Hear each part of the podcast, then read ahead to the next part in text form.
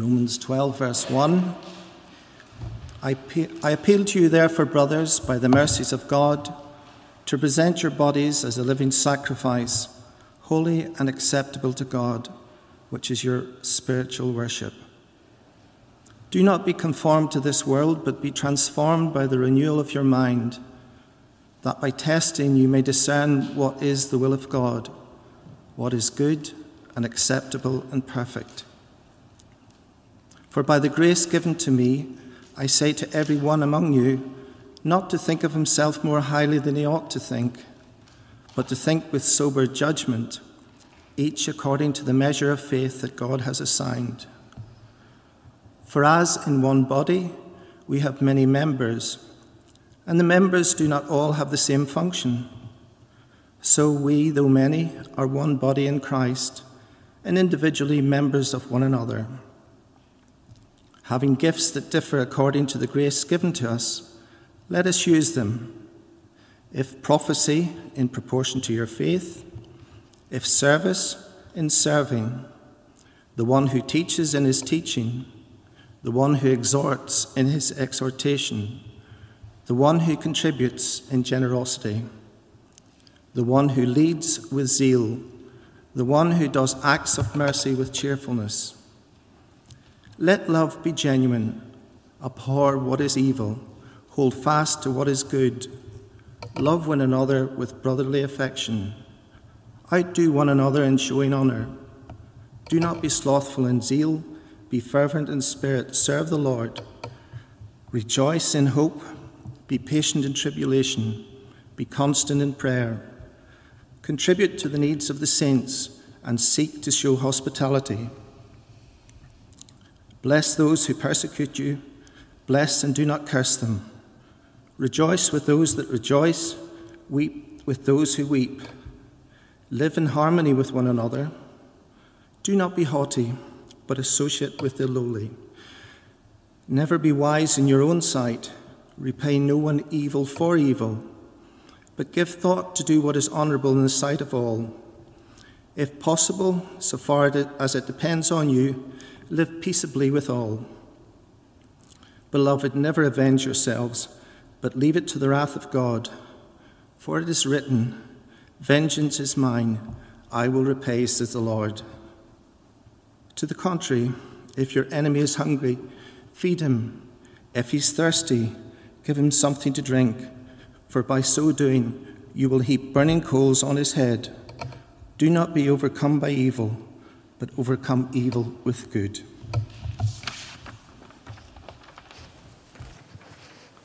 There's wonderful stuff in that chapter about how the righteousness of God in Christ is manifested in the life of a believer and in the life of a church full of believers. And that's our portion of Scripture over the coming weeks and months. Let me lead us in prayer, though, for today. Our Father, every Sunday is an emotional day as we gather, whether in person, and thank you for the ability to do that again, or virtually. And be reminded that we are recipients as believers of the manifold mercies of God. And if we are not yet believers, to be exposed to these mercies and invited to receive them. But today is a special day as we are able to do what we have not been able to do for some months. To do what Jesus said we are to do.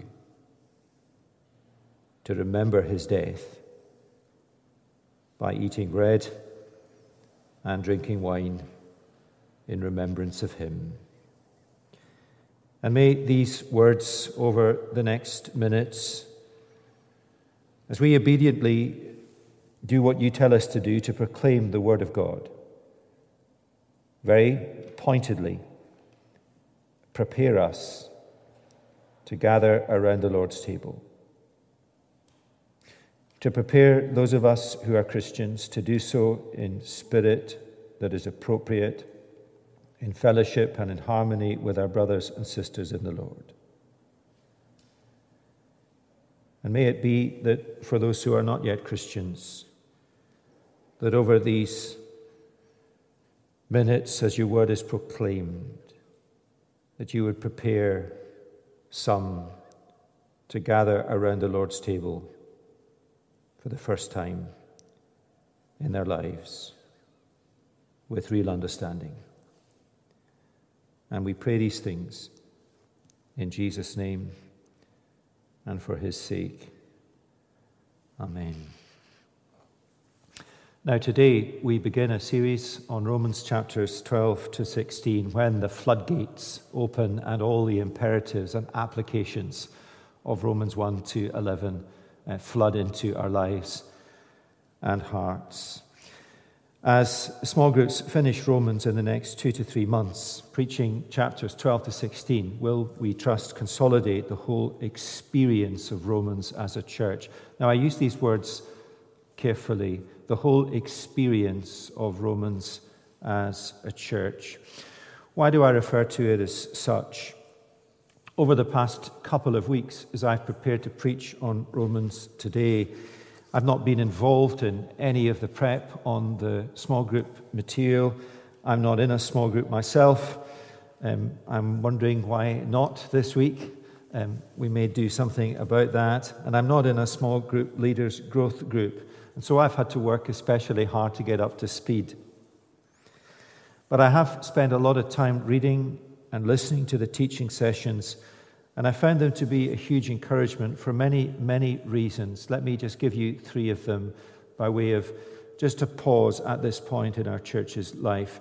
Number one, in God's providence, this was the year that we studied Romans, the locked down year. Locked down in our homes on Zoom with Romans. More people able to engage than ever before and notwithstanding all the pressures of Zoom fatigue. That stability that Romans brought, and I really do believe that it brought us stability and unity supernaturally, enabled us to press on, for example, with all the vision stuff, the building redevelopment project, humanly speaking, challenging at the best of times, very challenging when the church is not able to physically meet. Now, I'm aware that some people are completely zoomed out. Please don't let being zoomed out rob you of the consolidation of Romans over these final two or three months. Another reason that it encourages me is that right across the church, more and more people are being equipped to teach the Bible. That would not have happened had we not grown the team of full time elders in Chalmers. Roger and Jay are making a real difference in the life of Chalmers. That is very evident to me from the material that is written for our study. Moreover, it would not happen without the commitment of those who lead groups for our small group leaders. It would not happen without the huge investment of time of our small group leaders. A church's health can be assessed at many, many different points. When we embarked on Romans 9, 10, and 11, at the end of nine months in lockdown, if the church was united and committed, well, you would know. If it wasn't, you would know.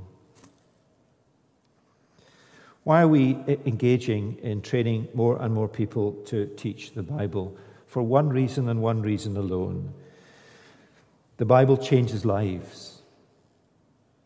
And the more people who are equipped to help people change, the more the church will grow in maturity.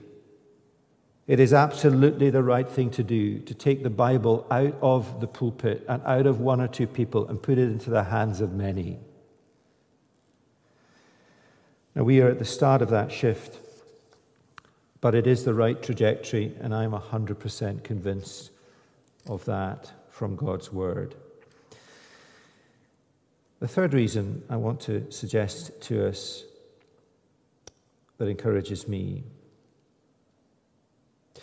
a whole church in Romans for a year has great potential to be a life defining, life changing time in the life of that church.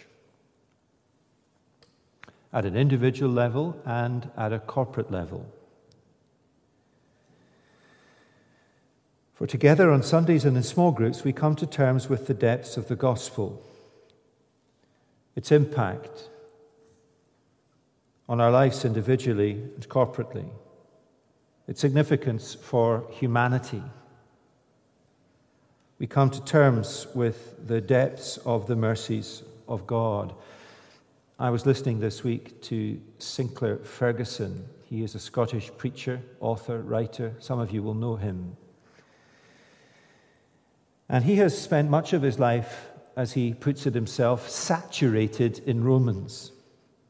Speaking to a group of seminary students, future ministers, he told them that when the time comes, and I quote, in their ministry, that they find the courage to begin to scale Everest, by that he means Romans, that they do so, one, over enough time to take it in, two, that they make it a whole church experience not just from the pulpit.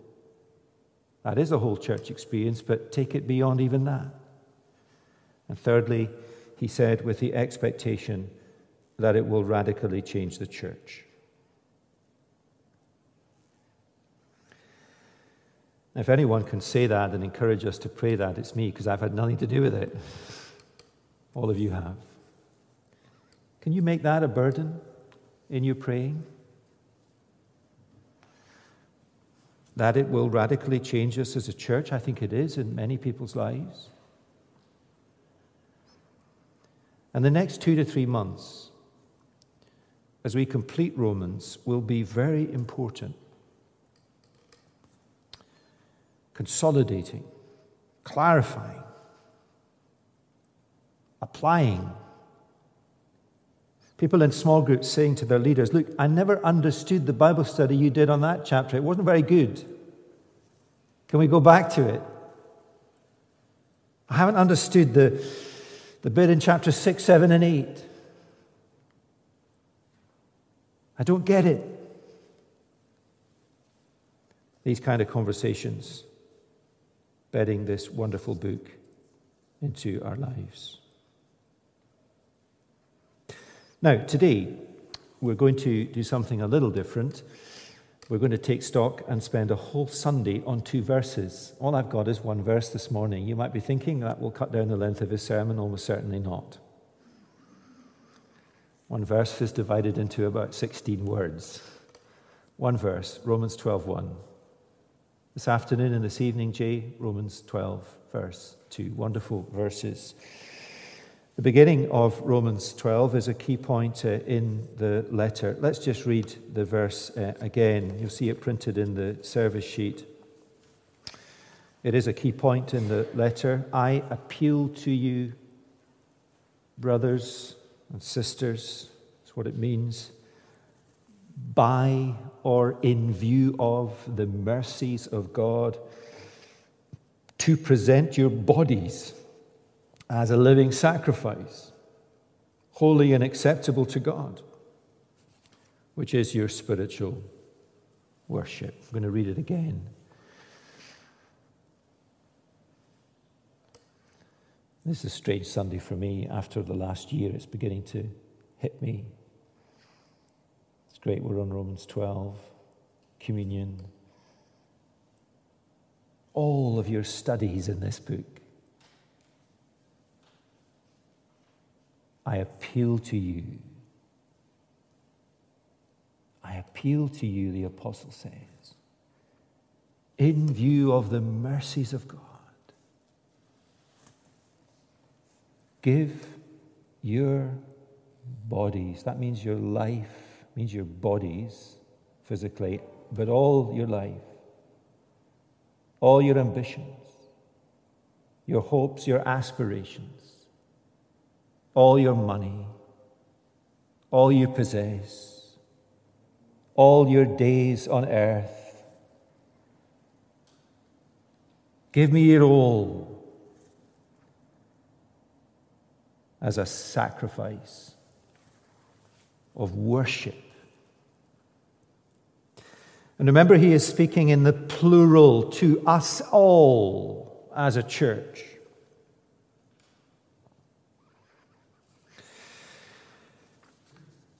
Now, Romans 12, verse 1, and as David read, um, I was getting excited about all these wonderful things that we can preach on. Outdo one another in devotion and love and humility and endeavors. Great stuff. But up until now, we've had chapters 1 to 11. Those of you who are English scholars will know the difference between imperatives and indicatives. Imperatives are do this, do this, do this, don't do this, don't do this, don't do this. Paul has held back on virtually giving us any imperatives until chapter 12. One or two tucked into 1 to 11, but 1 to 11 is in the indicative modes. What has been done for us long before we do anything. Now, what I want to do is just simply unpack that verse uh, for us. I appeal to you, therefore, by the mercies of God, to present your bodies as a living sacrifice, holy and acceptable to God, which is your spiritual worship. I appeal to you, therefore. Whenever you see the word therefore, you've got to ask, what is it there for? I appeal to you, therefore, by the mercies of God. Therefore is referring to all that He has said, all that we have been learning, all that your small group leaders have spent one, two, or three sessions a week trying to understand. And all that we have been learning concerns the mercies of God. Let me quickly take you through the key steps. The therefore. Now, the way that Paul explains the gospel in Romans is by focusing on the righteousness of God. I'll define what that means in a moment, but that's his big theme in Romans righteousness. So here are some key verses from the start of the letter. Let me just read them to you, they're familiar. For I am not ashamed, chapter 1, verse 16 of the gospel, for it is the power of God for salvation to everyone who believes, to the Jew first and also to the Greek. For in it, Paul is not ashamed of the gospel because it is the power of God for salvation. For in it, in the gospel, what the gospel contains, what the gospel is, is the revelation, the showing, the giving of what? Of the righteousness of God. In other words, the gospel gives you. It doesn't just describe for you, it gives you the righteousness of God. It takes what you cannot have and you desperately need, and gives it to you. What is the righteousness of God? Here's a simple definition God's holy and perfect character. The righteousness of God is God's holy and perfect character. And the righteousness of God, God's holy and perfect character, is what God requires of anyone who is to have fellowship with Him. We cannot have fellowship with God unless we are righteous, unless God looks at us and sees holy and perfect character.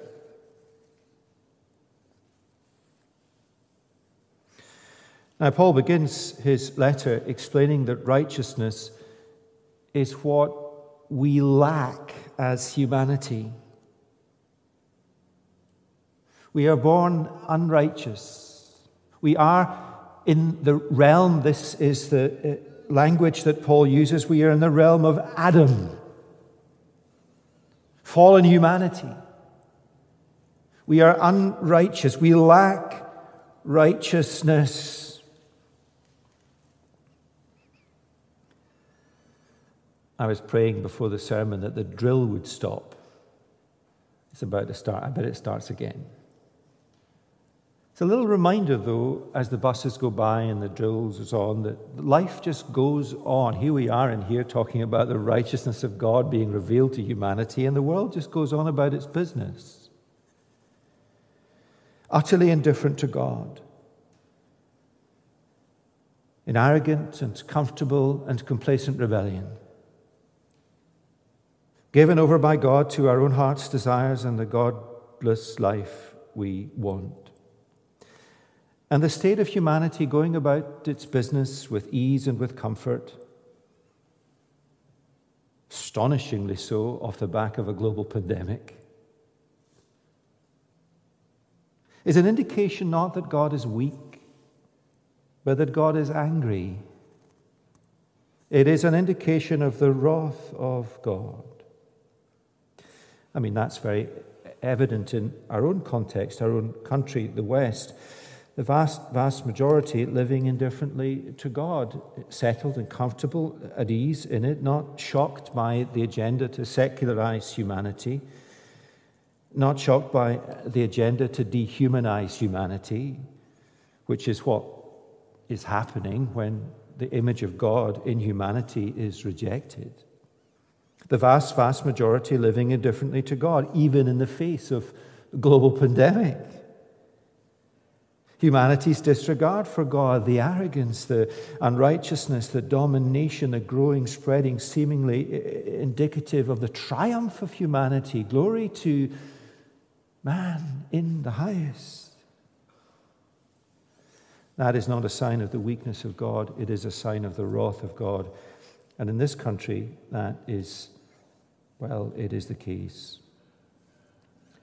Are we not under God's judgment given? I was going to say given up by God, given over by God. Where will it lead? In the end, to eternal judgment. The wrath of God that is already being poured out. Poured out in eternal hell.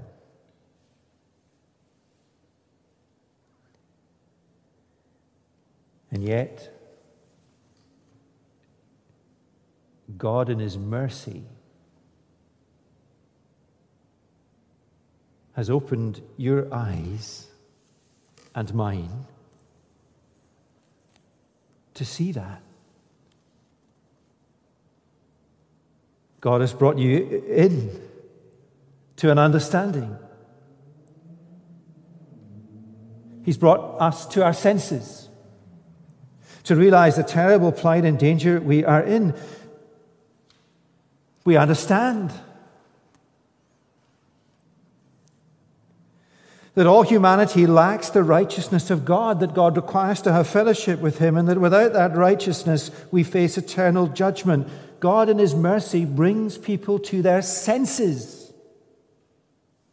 And they realize the terrible plight that we are in, and thank God for Romans chapters 1, 2, and 3 that persuade us of that and answer all our questions and objections, and that awareness of what unrighteousness means in me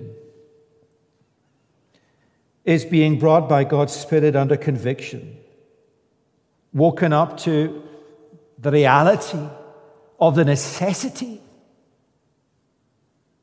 of an answer that is beyond our abilities. Paul's conclusion in the first part of his letter is in chapter 3. These words will be familiar uh, to us, many of us now. No one is righteous, no, not one. For all have sinned and fall short of the glory of God. For all have sinned and fall short of the glory of God. Now, that statement is a statement of condemnation. All have sinned and fall short of the glory of God. Therefore, there is condemnation. But it's also a statement of profound tragedy. Just listen to it. Don't study it, just listen to it. For all have sinned and fall short of the glory of God. The fact that Paul says we fall short of the glory of God is of such significance in his understanding and explanation of the gospel. He might well have written, We have all sinned and fall short of the law of God. That would be true. But it's not the ultimate truth, it's not the maximal truth. The maximal truth is that as humanity, we fall short of the glory of God.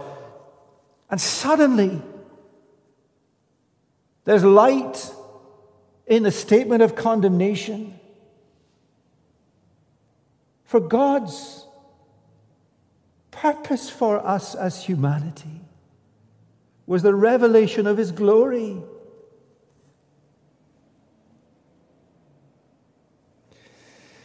We were created in the image of God to reflect the glory of God to enjoy the glory of God. In other words, we were created for worship. And that's all been lost. Worse than that, even, for we have not simply rejected God's beautiful purpose for humanity, we have perverted it. We glory in other things, we worship other things. All have sinned and fall short of the glory of God. It is a statement of condemnation, but it is also a statement of profound tragedy. For we have lost. I think this is right. We have lost what it is to be human. For every advance, so called, for secularism, or every advance so called for secular humanism is, in fact, a further step to dehumanize humanity. Humanity less and less what God intends humanity to be.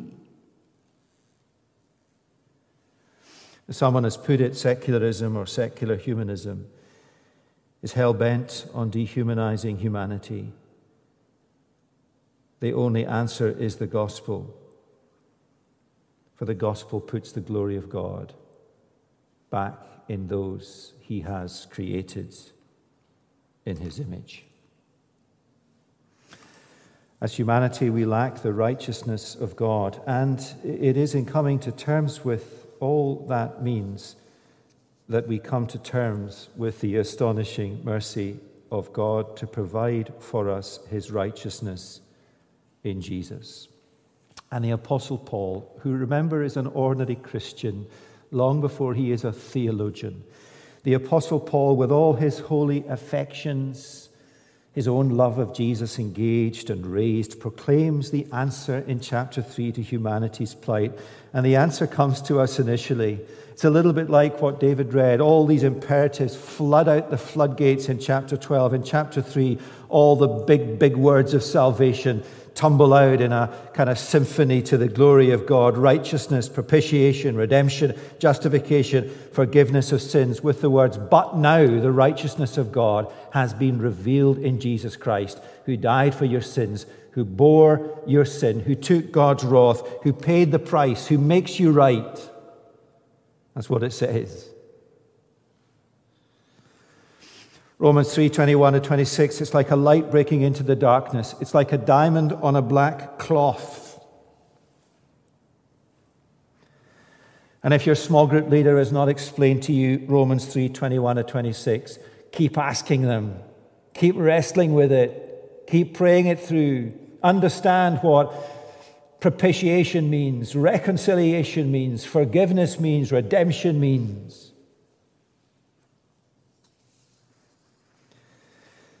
As humanity, we lack the righteousness of God. In his astonishing mercy, it is provided for us in Jesus Christ. Salvation by grace alone, through faith alone, in the death of Christ alone. Righteousness lacking is my terrible plight. Righteousness provided is God's amazing grace. And from chapter 321 to 521, uh, Paul expands on what it means that there is righteousness provided now in Christ Jesus. The blessings that are ours in Christ, put to death for our sins, Romans 5, raised for our justification to make us righteous.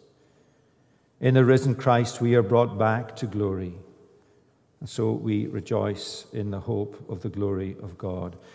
The second half of chapter 5, 12 to 21, is a really important section maybe in some ways the most important section in the first half of the letter.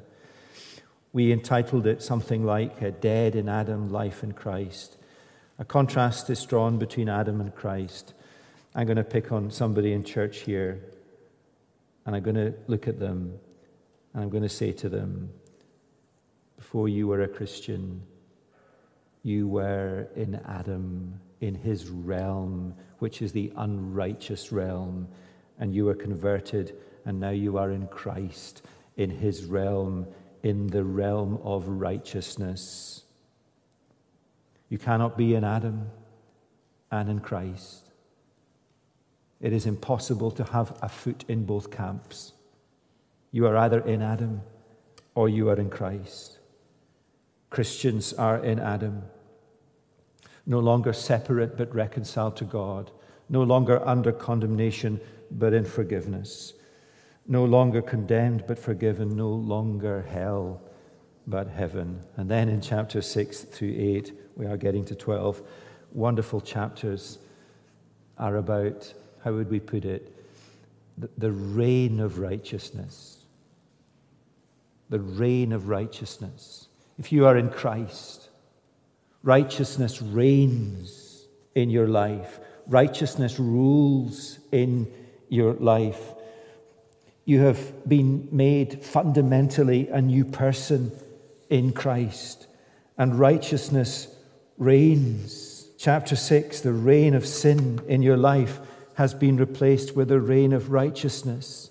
You have died to sin and are alive to Christ.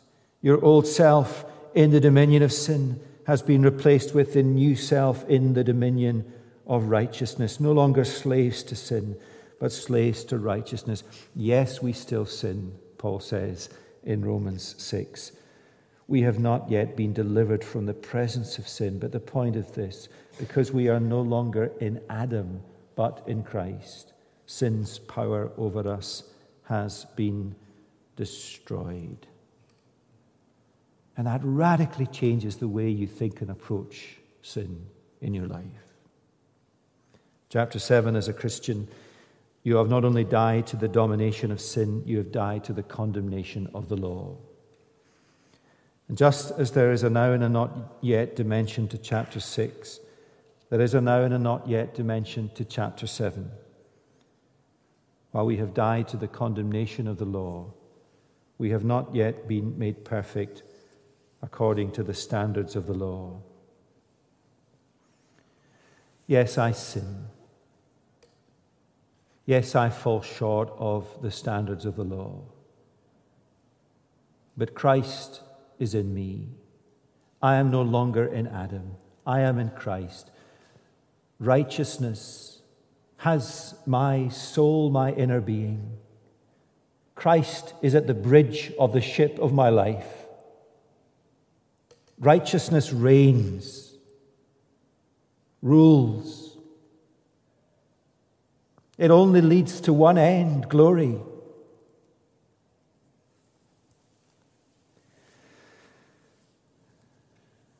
And it makes us so sensitive in our conscience. That's what Paul is saying in Romans 7:24, wretched man that I am.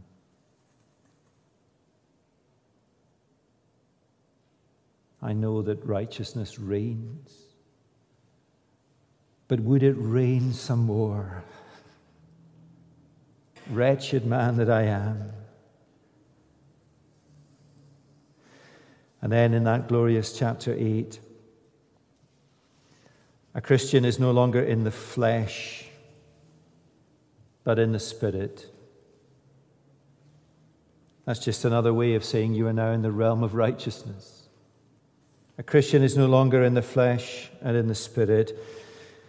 Again, there's a now and a not yet. We still have bodies that sin. We still have bodies that suffer. We still live in a sinful and suffering world. We long for the not yet. And as you long for the not yet, what is Romans 8 full of? What is your life full of? Groaning. The groaning of creation the groaning of me, the groaning of Christ in me, in his spirit, groaning in hope.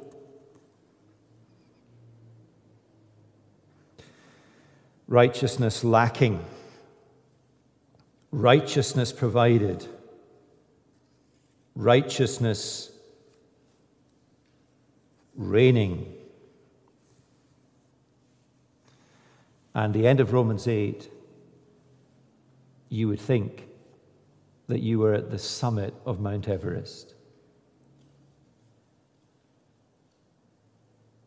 But there's one more thing that Paul wants to teach us before he gets to Romans 12, verse 1.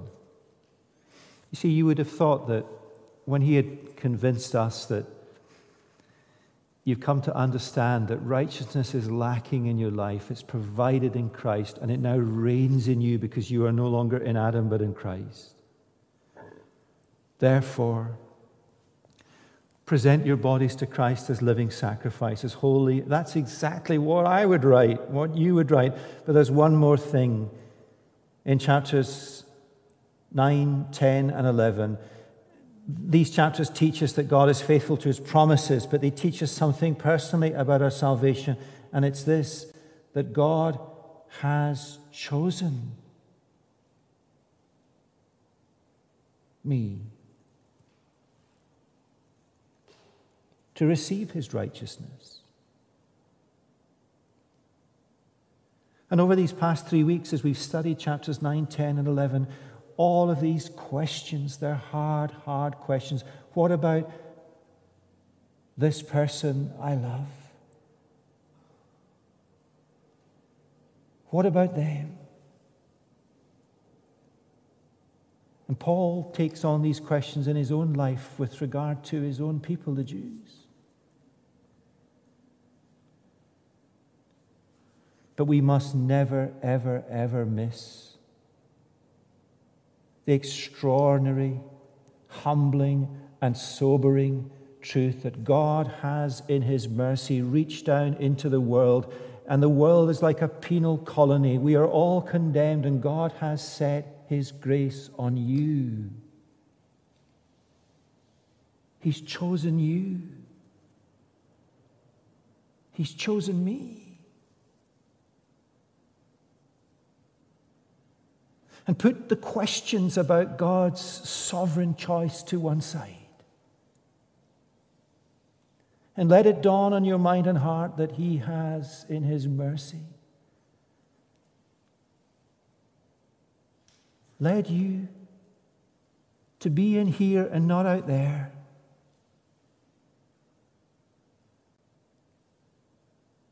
He has rescued you from hell. He's opened your heart.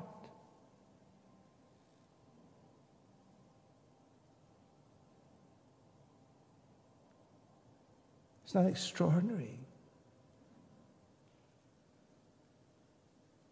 I don't really have any words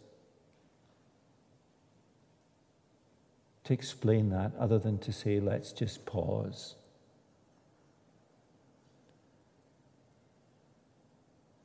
And remember that God, in His mercy, has set His grace on us. Therefore,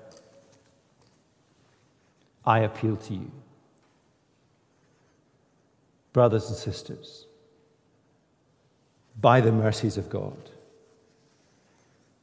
present your bodies as living sacrifices, aware that righteousness was lacking and the terrible plight that you were in. Understanding that righteousness is provided and that it reigns in you and that God has chosen you. Hold nothing back from Jesus. For however many days you have living on this earth, you are going to spend all eternity with me, Jesus says. Give your all in a sacrifice of worship why does he use the language of sacrifice? It's not a sacrifice of atonement for sin, it's a sacrifice of worship. I just think what Paul is doing is relating our sacrifice of our lives in worship for Jesus to Christ's sacrifice for us. He presented his body as a sacrifice of atonement for sin for us. We present our bodies as a sacrifice of worship for him present your bodies. It means your whole bodies, but it includes your body. This bit. Because you love with your body. You speak with your body. You do things with your body. Let Christ reign in the members of your body, if your body is tired and a bit saggy, let Christ reign. I'm thinking of one of our oldest, oldest members who's nearly 100. Her body's a bit saggy. But Christ reigns in his radiance through her wrinkles. Give all you have to Jesus. Give your life to Him, your hopes, your ambitions, your plans. I surrender all. This is not a kind of exhortational, emotional sermon. It's the pure, simple logic of the gospel. His appeal to us as a body of believers, the church, all to Jesus we surrender. What will it mean? Well, it will mean what Romans 12 to 16 says. But much more importantly than that, it will mean what we do in terms of listening. Let me finish with this. It's a great thought to finish with as we come to the Lord's table. Paul refers to all of this as worship. Present your bodies our lives, giving our lives, everything we are and have for Jesus, is worship. Why? Worship. Because that is what we were created for the glory of God. Remember, we all fall short of the glory of God. What is it that we are reconstituted to do in Christ? Worship. The glory of God manifest in the church, in the life of a believer what humanity has rejected, which is the glory of God and a life of worship, the gospel has reconstituted in me. That's what we've been given back. What is your primary calling as a Christian? What is the primary calling of the church? Is it evangelism? It is, is it mission? No, it is worship. Evangelism only exists because there is worship lacking. Yes, evangelism is so important, but it's in order to restore the capacity to worship. What a glorious, glorious gospel it all is.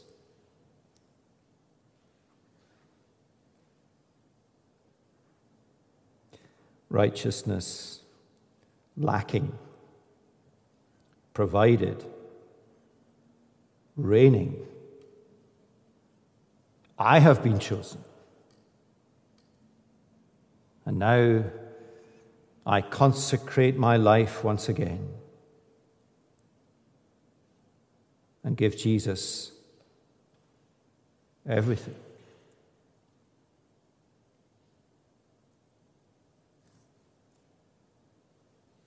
Let's pray. Our loving Lord Jesus Christ, words can be helpful in explaining things, but it is your spirit that is vital in applying things.